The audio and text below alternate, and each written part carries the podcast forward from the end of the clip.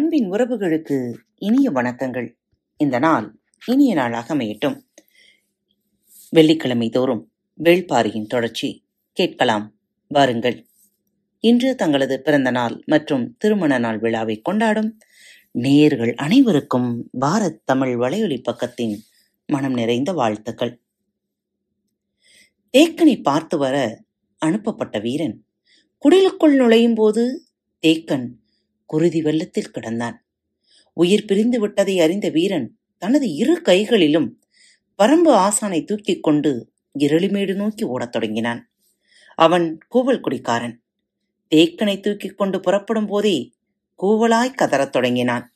அவனது கூவல் குரல் மலையெங்கும் எதிரொலிக்கக்கூடியது கண்ணீரை காரமலை எங்கும் தூவினான். பரம்பு ஆசானின் மரணம் பச்சை மலையின் ஒவ்வொரு உயிருக்கும் சொல்லப்பட வேண்டியது. கூவல்குடி வீரன் அத்தனை ஒளிகளிலும் தேக்கனின் மரணத்தை கூவினான். ஒவ்வொரு ஒளிக்குறிப்பும் ஒவ்வொரு உயிரினத்தினுடையது. குரலின் தன்மையைக் கொண்டு பறவைகளை பத்து இனங்களாக பிரித்திருந்தது கூவல்குடி பத்து இனங்களின் குரல்களுக்கு ஏற்ப தேக்கனின் துயர்மிகு மரணத்தை கூவினான். மணி ஒலிக்கும் குறிப்பில் சொன்னான் அது மண்ணுக்குள் இருக்கும் உயிரினங்களுக்குரியது. உணவை கடித்தல் நக்கல் பருகள் விழுங்கல் மெல்லல் என ஐவ்வகையிலும் உண்ணும் விலங்குகள் நிலத்துக்கு அடியில் உண்டு. அனைத்து விலங்குகளின் செவிகளிலும் மணியோசை ஒளிக்குறிப்பே சென்று சேரும். மிக நீண்ட நேரம் தேக்கனின் மரணத்தை மணியோசை குறிப்பின் மூலம் சொன்னான்.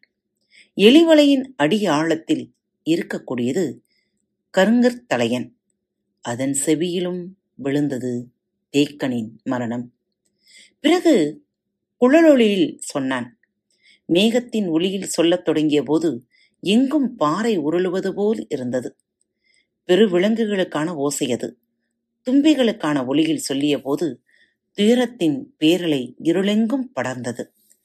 தூக்கி வந்தவன் கண்ணீரின் வலுத்தாங்காமல் மண்டியிட்டு அமர்ந்தான். ஆனால் எதிரில் இருந்த காரமலை என் மகனை என்னிடம் தா என்று கை நீட்டி அழைத்தது. மீண்டும் எழுந்து ஓடத் தொடங்கினான். நாகக் கரட்டிலிருந்து பள்ளத்தாக்கில் இறங்கிய போது பேராந்தையின் குரலெடுத்து குவினான்.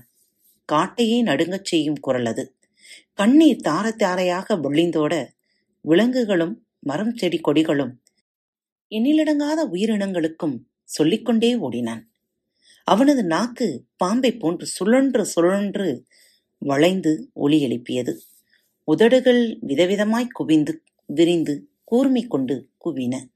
ஒரு கட்டத்தில் அவனது குரல் கேட்டு எங்கெங்கும் இருக்கும் கூவல் குடியினர் ஒன்று சேர்ந்து ஓசை எழுப்பத் தொடங்கினர்.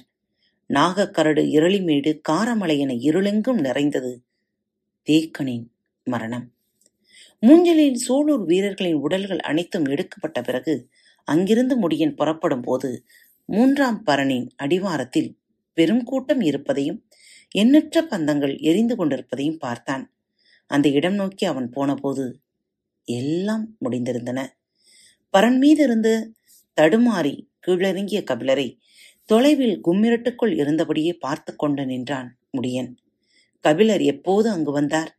அங்கு என்ன நடந்தது என அவனுக்கு புரியவில்லை. ஆனால் எல்லா விதத்திலும் தளர்ந்து போயிருக்கும் அவரை பாதுகாப்பாக அழைத்துச் செல்ல வேண்டும் என எண்ணியபடி நின்று கொண்டே இருந்தான். பரன்விட்டு இறங்கிய கபிலரின் அருகில் சென்ற மயூர்கிழ கை குவித்தபடி எதையோ கூறினார். ஆனால் குவித்த அவன் கைகளை தட்டிவிட்டபடி அந்த இடமிட்டு வேகமாக அகல முயன்றார் கபிலர். இதை பார்த்த முடியன் தன்னுடன் இருந்த வீரர்களை உடனடியாக கபிலரிடம் அனுப்பினான். பத்துக்கும் மேற்பட்ட குதிரை வீரர்கள் கண்ணிமிக்கும் நேரத்தில் பாய்ந்து வந்து நின்றனர். பரம்பு வீரர்கள் வந்தறிந்த கபிலர் உடனடியாக ஒரு குதிரையின் மீது ஏறினார். பரன் அடிவாரத்தில் இருந்த வேந்தர் படை கூட்டத்தினர் யாரும் இதை எதிர்பார்க்கவில்லை. பார்த்து கொண்டிருக்கும் போதே அத்தனை குதிரைகளும் இருளுக்குள் மறைந்தன. குருதி படிந்திருந்த திசைவேளரின் மேல்துணியை கைகளில் எடுத்து வந்தார் கபிலர். அது என்னவென்று யாருக்கும் தெரியாது. முடியன் கபிலர் எல்லோரும் நாகக்கரட்டை நெருங்கிய போது கூவல் குடியினரின் ஓசை மலையெங்கும் எதிரொலிப்பதை கேட்டனர். நள்ளிரவில் மலையெங்கும் இப்படி ஓசை எழுப்ப வேண்டிய தேவை என்ன என்று கபிலருக்கு விளங்கவில்லை. உடனிருந்த கூவல் கொடி வீரன் கண்ணீரோடு ஆசானின் மரணத்தைச் சொன்னான். குதிரைகள் இரளிமேட்டுக்கு வந்து சேர்ந்தன. வீரர்களை விளக்கியபடி முடியனும் கபிலரும் மற்ற வீரர்களும் மேலேறி வந்தனர். தேக்கனின் உடல் அருகே வாரிக்கையன் உட்கார்ந்திருந்தார். முடியன் நேராக தேக்கனின் உடல் அருகே வந்து அவரது கால்களை தொட்டு தூக்கி தனது நெஞ்சிலே வைத்து இறுக பற்றி கொண்டான். நெஞ்சம் முழுவதும் அடங்காத சினம் உருண்டு திரண்டு நின்றது.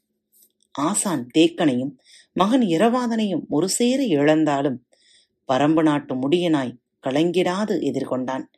முடியன் இதை செய்து கொண்டிருக்கும் போதே கபிலர் இரவாதனின் அருகில் போய் நின்றார். அவன் மீது திசைவேளரின் குருதி படைந்திருந்த மேலாடையை போர்த்தினான். பரன் மீதிருந்து எடுத்து வரப்பட்ட மேலாடையை ஏன் இரவாதனின் மீது போத்துகிறார் என யாருக்கும் புரியவில்லை. இரவாதனின் காலருகே வந்து உட்கார்ந்து அவனுடைய பாத அடிகளை எடுத்து தனது மடிமீது வைத்துக்கொண்டு அந்த மாவீரனின் இறுதி கணத்தை பற்றி சொல்லத் தொடங்கினார் கபிலர். திசைவேளரின் குருதி இரமாதனின் காலுக்கு அடியில் தீங்கியது வேந்தர்கள் அடுத்து என்ன செய்ய வேண்டியது என ஆலோசனையில் ஈடுபட்டனர். மூஞ்சலிலிருந்து வீரர்கள் உடல்கள் இன்னும் அகற்றி முடிந்த பாடில்லை. எனவே அங்கு அமர்ந்து பேசும் சூழல் இல்லை. பரனை விட்டு அகன்று போர்க்களத்தின் தனித்ததோர் இடத்தில் பந்தங்கள் ஏற்றப்பட அங்கு அமர்ந்து பேசத் தொடங்கினார். மூஞ்சல் முற்றிலும் சிதைக்கப்பட்டு விட்டது. பேரரசர் குலசேகர பாண்டியனின் கூடாரத்தையும் நீல நிற்கும் கூடாரத்தையும் தவிர மற்ற கூடாரங்கள் அனைத்திலும் முற்றிலும் அழிக்கப்பட்டுவிட்டன இந்த நிலையில் தமது போர் நடவடிக்கைகளை எப்படி அமைத்துக் கொள்வது என்பதை பற்றி பேச்சு நீண்டது. யாராலும் முழு கவனத்தோடு கருத்துக்களை முன்வைக்க முடியவில்லை.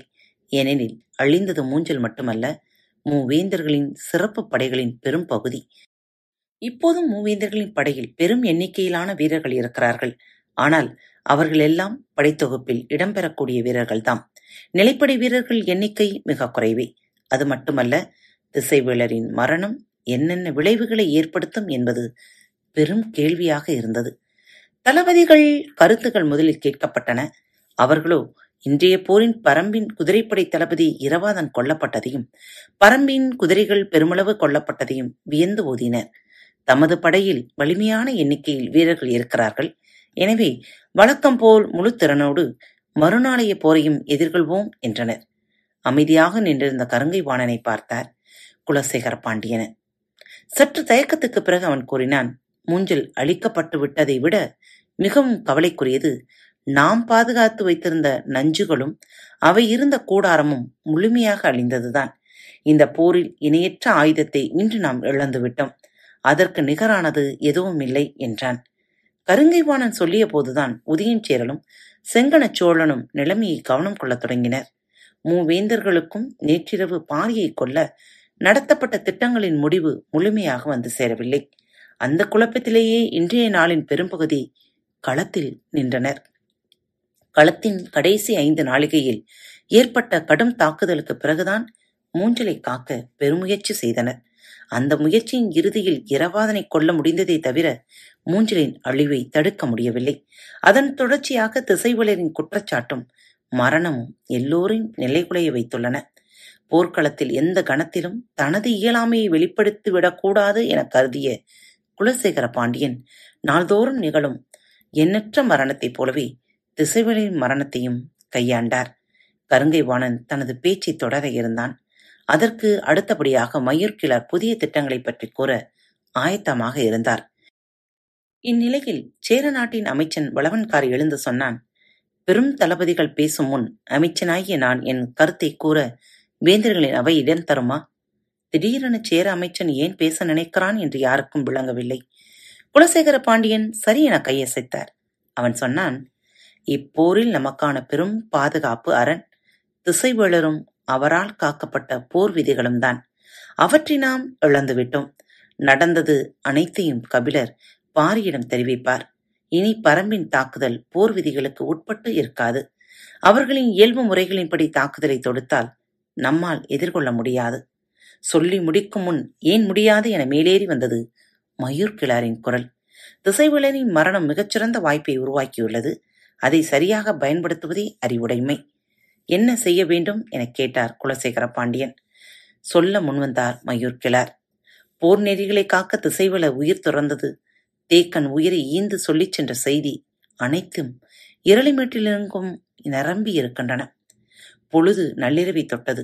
இனியும் இந்நிலை நீடிக்கக்கூடாது என நினைத்த வாரிக்கையன் சரி அடக்கத்துக்கான பணியை தொடங்குவோம் என்றான். இறுதி வேலைகளைச் செய்ய பெரியவர்கள் எழுந்தபோது எதுவொன்றும் செய்ய வேண்டாம் என்றது பாரியின் குரல். குரல் கேட்டு திசை நோக்கி எல்லோரும் திரும்பினர். கருந்திட்டு பாறையிலிருந்து எழுந்து வந்த பாரி அடுக்கி வைக்கப்பட்டுள்ள வீரர்களின் முன் நின்றபடி சொன்னான் தட்டியங்காடெங்கும் குவிந்து கிடக்கும் எதிரிகளை வென்று நீலனை மீட்டு வந்த பிறகு இறுதிச் சடங்கை நடத்துவோம். அதுவே இந்த மா வீரர்களுக்கு நாம் செய்யும் மரியாதை என்றான். காத்துக்கொண்டிருங்கள் பரம்பின் குரல் மீண்டும் ஒழிக்கும் அன்பின் நேயர்கள் அனைவருக்கும் இனிய வணக்கங்கள். பாரத் தமிழ் வலையொலி பக்கத்தை சப்ஸ்கிரைப் செய்யாதவர்கள் சப்ஸ்கிரைப் செய்து கொள்ளுங்கள். இந்த பகுதியை கேட்டு முடித்தவுடன் உங்களது கருத்துக்களை பதிவிட மறவாதீர்கள். உங்களுக்கான இமெயில் முகவரி கீழே உள்ள டிஸ்கிரிப்ஷன் பாக்ஸில் கொடுக்கப்பட்டுள்ளது. நன்றி.